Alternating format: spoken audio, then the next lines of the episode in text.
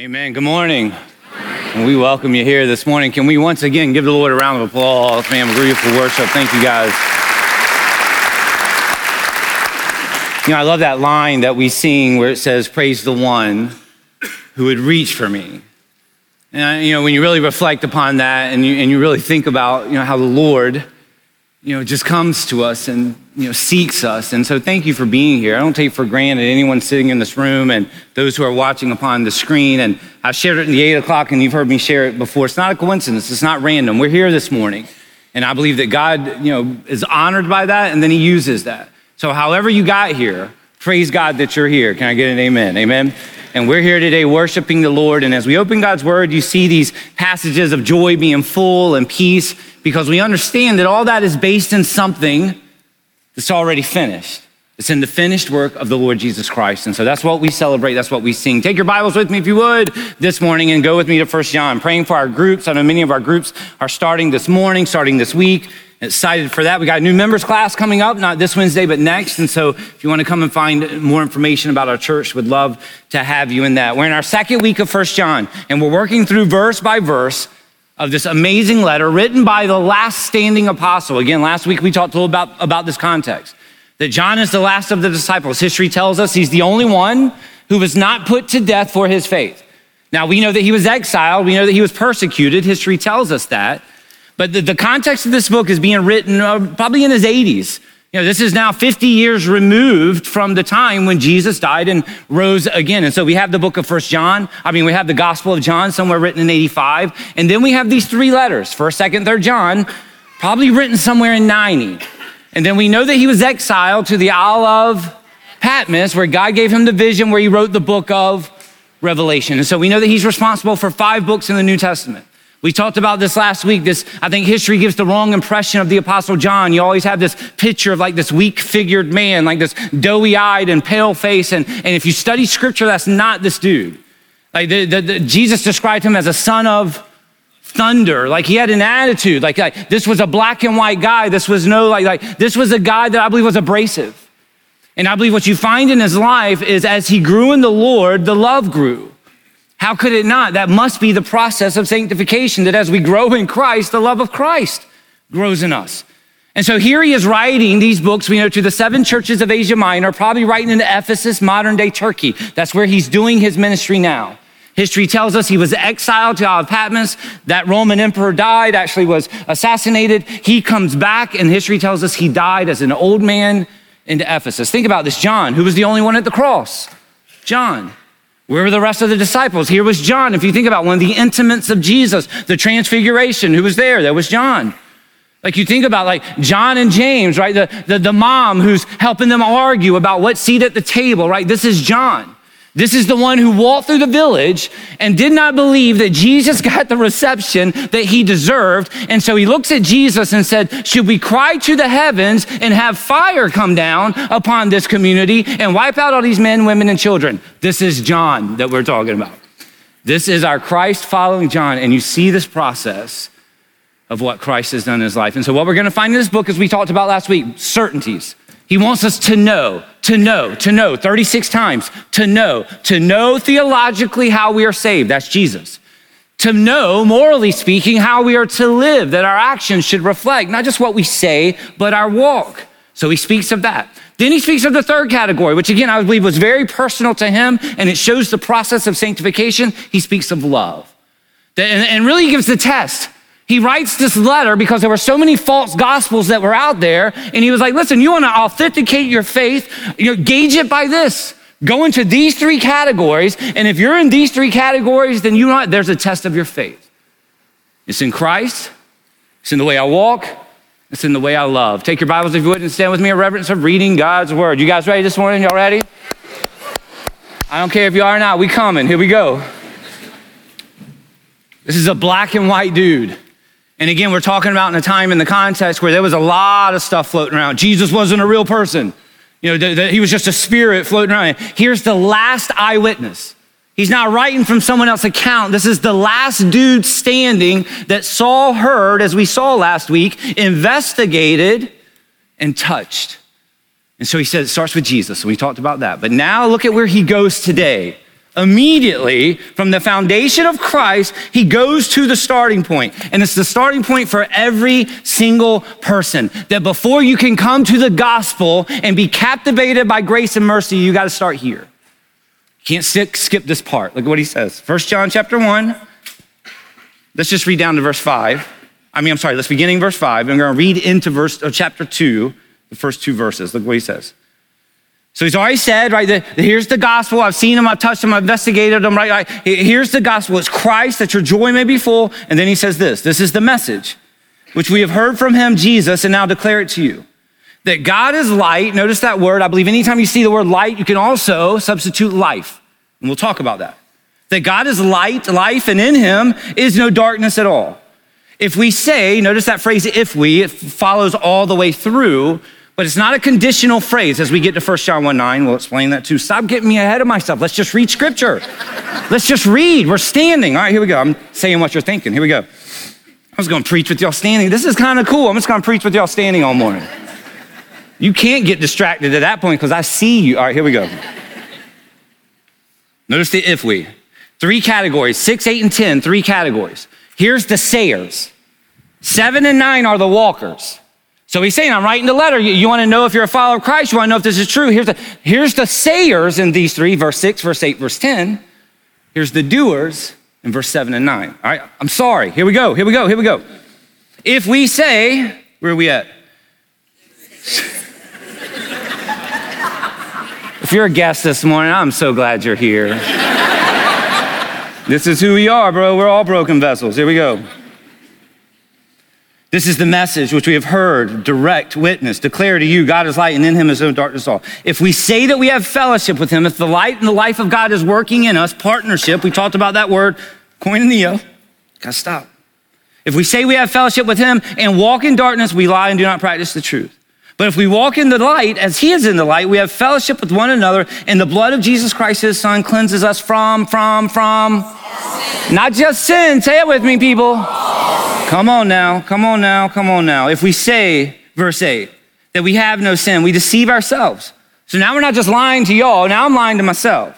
We deceive ourselves and the truth is not in us. If we confess our sins, he is faithful and just to forgive us of our sins and to cleanse us from all unrighteousness. If we say that we have not sinned, third category, now we make him a liar.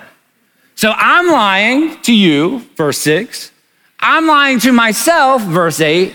Now I'm making God a liar, verse 10. There's a progression here. He's not just repeating himself. Verse 10, if we say that we have not sinned, we make him a liar, and his word is not in us. Here's the transition to verse 1 and 2. It all sets the stage for my little children. Like, what affection right there. He's like, yo, here's your problem, but here's the solution. These things I write to you so that you may not sin, but he knows they are. And if anyone sins, we have an advocate with the Father, Jesus Christ the righteous. The only time you find that title in the New Testament. And he himself, notice this word propitiation is the atonement, the payment.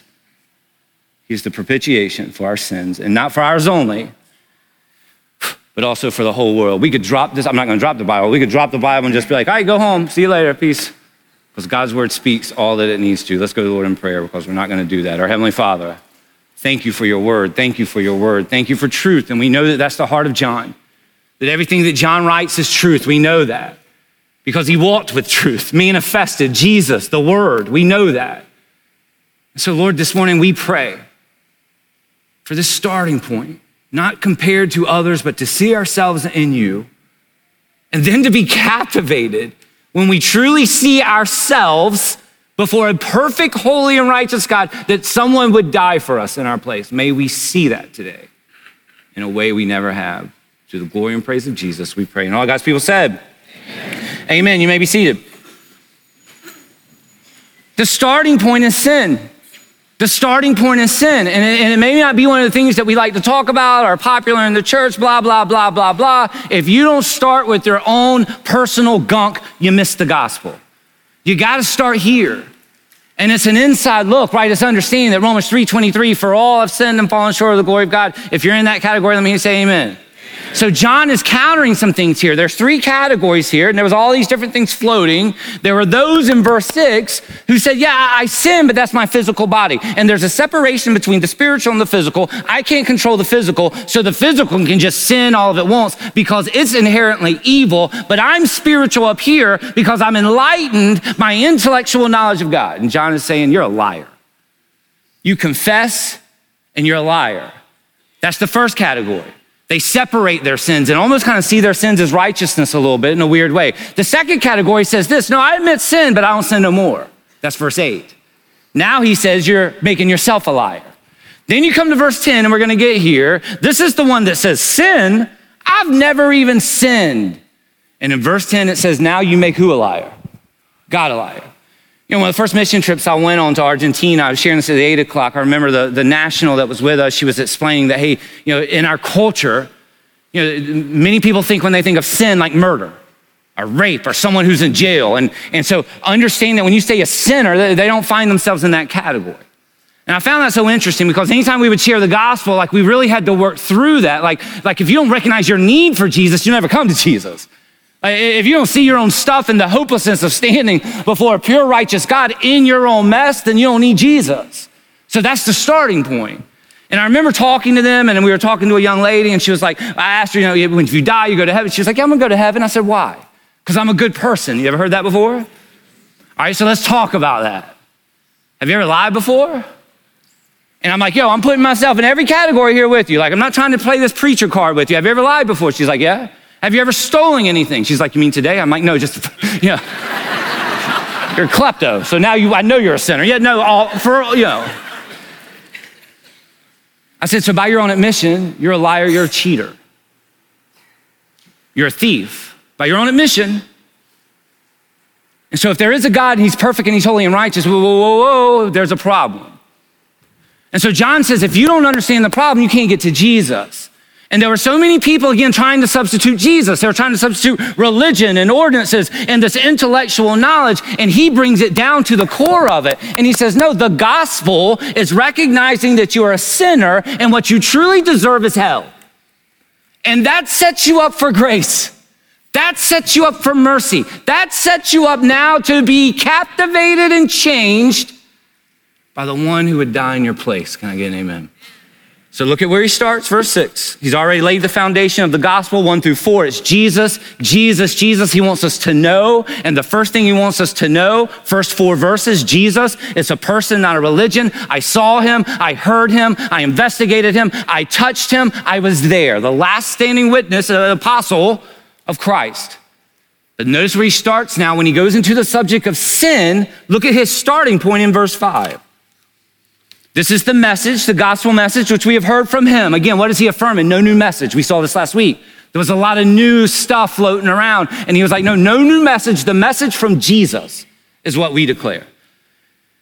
And he says that this is the message we have heard from him. Now we declare it to you. Hear this that God is light. And in him is no darkness at all. Again, we could spend weeks taking passages of scripture and trying to dissect that word life, that, that God is light. And just for the sake of time, again, I, at the beginning, I was trying to share with you synonymously, I think you can put life in there, that He is the origin of light, He is the origin of life, and that fellowship that He speaks of here, that koinonia, that if you're in partnership, and again, we know this is the miracle of the Lord, that when a sinner admits their sins, confesses their sins, repents from their sins, and turns to a person, Jesus, who died for their sins and rose again, the greatest miracle of all takes place the Holy Spirit of God indwells us. Can I get an amen? That's a mystery I stand before you I don't understand. But he affirms it all day long. And so, what John is saying is this let's start with him. Because in him is light and there is no darkness at all. So he deals with the holiness of God first. That before we can talk about sin, our sin, you got to deal with God first. Because that's the starting part his perfection, his righteousness, what he demands in order for us to enter into his heaven. So look at what he says that God is light and in him is no darkness at all. Now think about this. When the Bible speaks of light, it can kind of go in two different directions. When the Bible talks about walking in the light, it could mean walking in what? Truth. Paul says, walk in the light. What does that mean? Don't walk in darkness. Walk in what the Holy Spirit has shown the light on to be true. But it can also mean purity. When the Bible says walk in the light, it could mean walk in God's word, but it also could mean walk in righteousness, walk in holiness. Well, think about that now. The origin of them both truth, holiness, coming from God, the life, right? The light coming from God. And so he says, if you're a partnership in that, if you're fellowship in that, it's going to shine. It's going to shine. So it's not what you say. Look at this, verse six. If we say we have koinonia, partnership with God, and yet still walk in darkness, we lie and do not practice the truth. Now, what you're going to see in verse 6, 8, and 9, truth, or 6, 8, and 10, truth is always attached. So when he deals with the deception, what calls out the deception? The word of God, truth. And so in all three of these verses, I want you to notice how they end. But look at what he says in verse six. If we say we have fellowship, if we say that God lives within us, if we say that his light is shining and dwelling in us, and yet still we're walking in darkness, we lie. So here's this picture. Back then, what is he countering? This dualism idea that I can't control my physical body. It's going to go sin and it's wretched and it's gross. But guess what? That's separated. I'm separated from that because I'm over here in my mind and I have this relationship with God. And he's like, You're a liar. That's what he says. That there's no separation. It doesn't matter what you say. Hear me this morning. Praise God for those who have professed Christ by mouth. But it's how you walk. It's how you walk. And here's John saying, man, you guys are saying all these things, but your actions ain't lining up. You're saying you have light in the life of God, and yet you're dwelling and living in darkness and pursuing darkness. He says, I call you out. And then look what he says in verse 8. We'll skip 7 and come back. We're going to go 6, 8, 10, a little bit different, and then we'll plug in 7 and 9. Verse 8, if we say we have no sin, we deceive ourselves, and here's the attachment, and the truth is not in us. Again, he's countering this category of those who say, Yes, sin, I recognize it, I did it, but I don't do it no more. Look at what he says in verse 10. If we say we have not sinned, now let's go another layer. Not only am I lying here, not only am I lying here, now I'm lying here. If we say that we have not sinned, now we make God a liar because God's the one who called us out as a sinner. If we're say we're okay, we're a good person, now we're calling him a liar. And here's the attachment for his word is not in us. As you study scripture, what do you find? That confession is a part of the life of the believer. If you believe that, say amen. Amen. And it's not that we're seeking more forgiveness. The moment you come to Christ and profess Jesus as your Savior and you repent of your sins, justification, the blood of Jesus covers you. Past, present, future, all your sins. And John makes sure we know that. Can I get an amen? So we're not living each day going, man, I hope God forgives me for this, and I hope God for you're forgiven in perfected way that we cannot understand. However, as we live our lives, we get our feet dirty. Can I get an amen? We get our feet dirty and we have to constantly come before the Lord. And that's part of the sanctification process. So this confessing is not justification. Justification is the moment someone comes to faith in Christ. And I pray that might be here today. That may be why God brought you here today to see your stuff in light of Him and to see Jesus. That begins there. At that moment, all your sins are covered past, present, future. The Holy Spirit now indwells you, and now what? Truth and purity, truth and purity, that's what's being sought out. And so as I'm walking in God's word and truth, it's leading me to purity that now I'm confessing, not for justification, but for sanctification. My confession now is a part of my life. As a believer, that's the rhythm, right? Lord, keep me clean. Like, like go, you found some amazing confessions in scripture. Psalm 52 is the confession of who? David. He confesses murder, he confesses adultery. And you know what he says at the end of that? He sinned against Bathsheba. He sinned against Uriah. He has sinned against his whole nation. But ultimately, do you remember what he says? Altogether, Lord, I sinned against you. He knew the Lord, he was a believer, but he came to a place of confession where sin entered back into his life. And so now it leads us to the seven and nine. Those are the sayers. James talks about that. You say, you say, you say. Look at verse seven and verse nine. But if we, say the word, if we, if we, what this means is your rhythm of life. Doesn't just mean walking here, it, means your pattern. If you're pursuing, what are you pursuing? What are you seeking? So if we walk in the light, right, if he's in us, truth and purity, right? That, that should be drawing us to those two things. He is like, we have koinonia with one another, fellowship. And I love this. And the blood of Jesus cleanses us from all sin. I love that because of what he says in verse 9. Go to verse 9 now. Here's a passage that many of you memorized years ago. Say it with me. If we confess our sins, he is faithful and to forgive us of our sins and to from all unrighteousness. And again, you can look at that verse and sometimes it can be confusing because it can sometimes come across as a conditional promise if we confess. And some people have taken that and run with it. Like some people say, no, if you're not constantly clean before the Lord, if you die in that moment, man, you're going to hell. What? What? Baloney, Greek word. Can I just say that? That's why, that's why John says, no, no, no. It's covered it all, but we got to be in a rhythm of confession in our process of sanctification. Every day as a child of God, what are we doing? Lord, Lord seek me, right? David, seek me, search me. Truth and purity, right? Is, is that pulling you? Are you walking in those two lanes? Are you in darkness? Here's John categorizing it, right? What dominates our lives? Only you can answer. So you can say, say, say, and come, come, come. Where are you walking? Where are your pursuits? What drives you? What gets you motivated and passionate in the morning? John said, hey, here are the sayers, but as James said, it's about the doers. Are we walking in it? Can we wake up each morning and say, Lord, I'm captivated that as a wretched sinner, I am even allowed to come before your presence. Thank you for Jesus. Thank you for your blood. Lead me in truth and purity. And I get it. Life is hard, man. I get it. That's what it comes down to. Is each day, right, that process of sanctification, as I'm confessing and turning and confessing and turning, is to make me more like Jesus. It's not to save me. I've already been saved perfectly by his love. We see that in John 13. Do you remember John 13? We just came out of that. I won't have you go there, but in John 13 in the upper room, if you remember, we just came through the upper room discourse, that amazing chapter where Jesus washes the feet of the disciples. Do you remember that? And he comes to Peter, and Peter always has something to say, which I love Peter, love Peter. And he says, Jesus, you ain't washing me. He recognized, I'm, cl- I'm dirty, you're clean. I've watched you, I've seen you, you have no sin at all. You've watched me, you've seen me, I have sin. How dare you? Don't wash me. And what does Jesus say? If I don't wash you, you're not a part of me. But you don't need to be fully washed, just your feet. So it's this picture, right, that, that in ancient times you would gather for a social gathering. You've already fully washed. You don't need to fully wash again. But before you enter in, you must wash your feet. And so that's 1 John 1 9.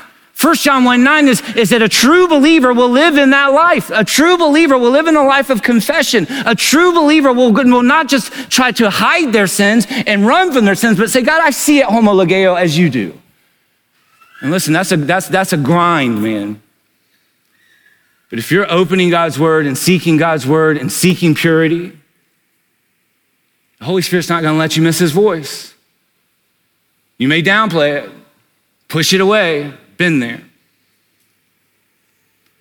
Man, what an amazing gospel of grace. Look at verse 1 of chapter 2. Love this. My little children, I write to you. And you see now a heart, I believe, of a shepherd, of a pastor and he says, Listen, this is the truth about Jesus. This is the truth about sin. Now, this is how it plays out. These things I write to you that you may not sin, that you may be sanctified, that you may become more holy, right? right? That, that you may pursue that righteousness. But if you do, and you will, we have a representative, an advocate. Hear that this morning, see that this morning. If you don't know Jesus, I pray you see Jesus standing before a holy God the Father and saying, Hey, I'll take it for him. In just a moment, we're going to gather around the table, and that's the picture. The picture is that what? I deserve that. I know who I am. Y'all know who y'all are. Let's not fake the fun. We know who we are. And when we stand before a holy and righteous God, we are in trouble. Can I get an amen? That sets you up for grace. It sets you up for mercy. It's the bad news that leads you to the good news. I am wretched. I am hopeless, but my hope is in Jesus. And it's a person here. And the advocate, right, that steps in and says, hey, hey, I'll, I'll take it for them.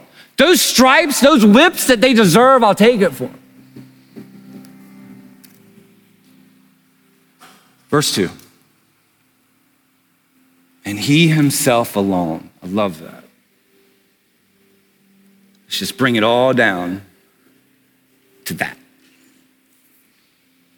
You can say you don't have sin. You can say you used to sin. You can say, What is sin? Here it is He alone is the atonement, the debt paid for our sins. Not only for ours, but for the whole world. I think of John 3:16 right there, right? For God so loved the that he gave his only begotten son. That whosoever shall not perish but have John says this is what comes down to. But you can't get there until you get here. And when you truly allow the Lord to shine the light on that, not compared to someone beside you, shine the light for Him. How could you not just be captivated? That your God would die for you so that you might dwell with Him forever. With every head bowed and every eye closed. As we lead in this time of communion, we're going to gather around the table, and it's a beautiful picture. Coming off of John 13 through 17 in that upper room of Jesus, really transitioning the Passover meal. You know, the celebration of the Passover, of the physical deliverance of Israel, but now this picture of a spiritual deliverance. That now he's ordaining something that we do to reflect upon how he delivered us from what we just talked about our sins. So hear me, man. If you're here today and you've never taken this step towards Christ, I pray you hear the love first. That in spite of us, right? He took our place. If you're here this morning and you've never professed Him by faith, man, I pray that right now in your heart it is beating fast and the Lord is stirring you. I pray that because I've been there. And in this moment, I pray, audience of one, if you're here this morning, maybe for the first time, you confess with your mouth and believe in your heart that Christ died for your sins. So even right where you're sitting, the Bible says you can cry out and say, Lord, I believe in you, Jesus. I recognize my sins, and by faith, I call upon you as a Savior, and I ask you to be the King of my life, to lead my life. That's huge.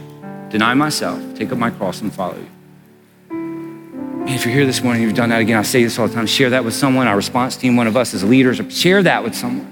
Because now we're in the journey. To believers here, as we gather around the Lord's table, here's a place of confession.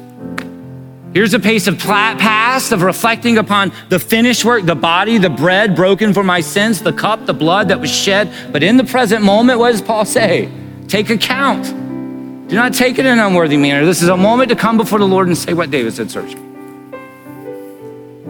confessing as I grow in the Lord, not for salvation, but for sanctification. And we know that all this points to what Jesus said do this until I return.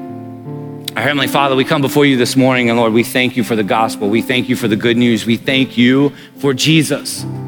We thank you that as sinners, hopeless, standing before you, that a Savior came. We thank you for that that the one who created this universe came into his own and entered into time and space, hard for us to wrap our minds, for the purpose of dying, to give us hope as sinners. Thank you. So, Lord, this morning as we gather around your table, Lord, we reflect upon the finished work in remembrance of Christ, his body, his blood. Lord, in this present moment, may you search us, shine the light in the areas that do not point to you. May we confess it and know that you are faithful and just to forgive us of our sins. And Lord, we know that all of this points to the day our Savior will return, not as a slave, but as a king. And we celebrate that this morning in the name of Jesus and all of God's people said. Amen. If you would take the cup at this moment. Again, that picture of the upper room of Jesus gathering with them. And he said to them, right, you don't understand all this yet. Like, I love that. We don't always get it in the moment. But he says, you will. And now here we are 2,000 years later as believers, gathering around an ordinance that represents a person. Everything about this is a person. And I want you just to picture Jesus in that upper room with those disciples on the heels of the cross, getting ready to be beaten beyond recognition, is what the Bible says. These knuckleheads still didn't get it. He's loving them in that moment in a way that I pray you see the way He loves us. And he gives this physical picture, the bread. Isaiah said, By his wounds we are healed. Those who eat of this bread shall have eternal life. The Bible says, in like manner, he took the cup. And obviously, we could spend so much time here just even speaking on the reference of the cup, the wrath of a holy God. Just think every sin in the history of mankind, up until that point, think about it, laid upon one person. And there he is crying out, Father, forgive them. They know not what they do. Those who take of this cup shall have eternal life. I invite you to stand right where you are, if you would. We're going to leave in a little bit of a different way. Just with a light sweep, just kind of more in a reverent way. Again, just kind of reflecting again on what Christ has done for us. And I pray this morning, thank you again for being here. If you're a guest, please come back. I'll be better, I promise. Please come back. Just kidding. We just want you to hear Jesus and see Jesus. Can I get an amen? And as we walk each day, right, truth and purity, that's God's word, that's God's Holy Spirit. That's how He does it, right? If you're seeking truth, He'll show you truth. If you're seeking purity, He'll show you the places where you're not pure. And so the question is this what are we seeking? That's the question. Take this week. Where are our desires and our pursuits? How was it in the Lord? God bless you. We'll see you next Sunday. Be nice in the parking lot.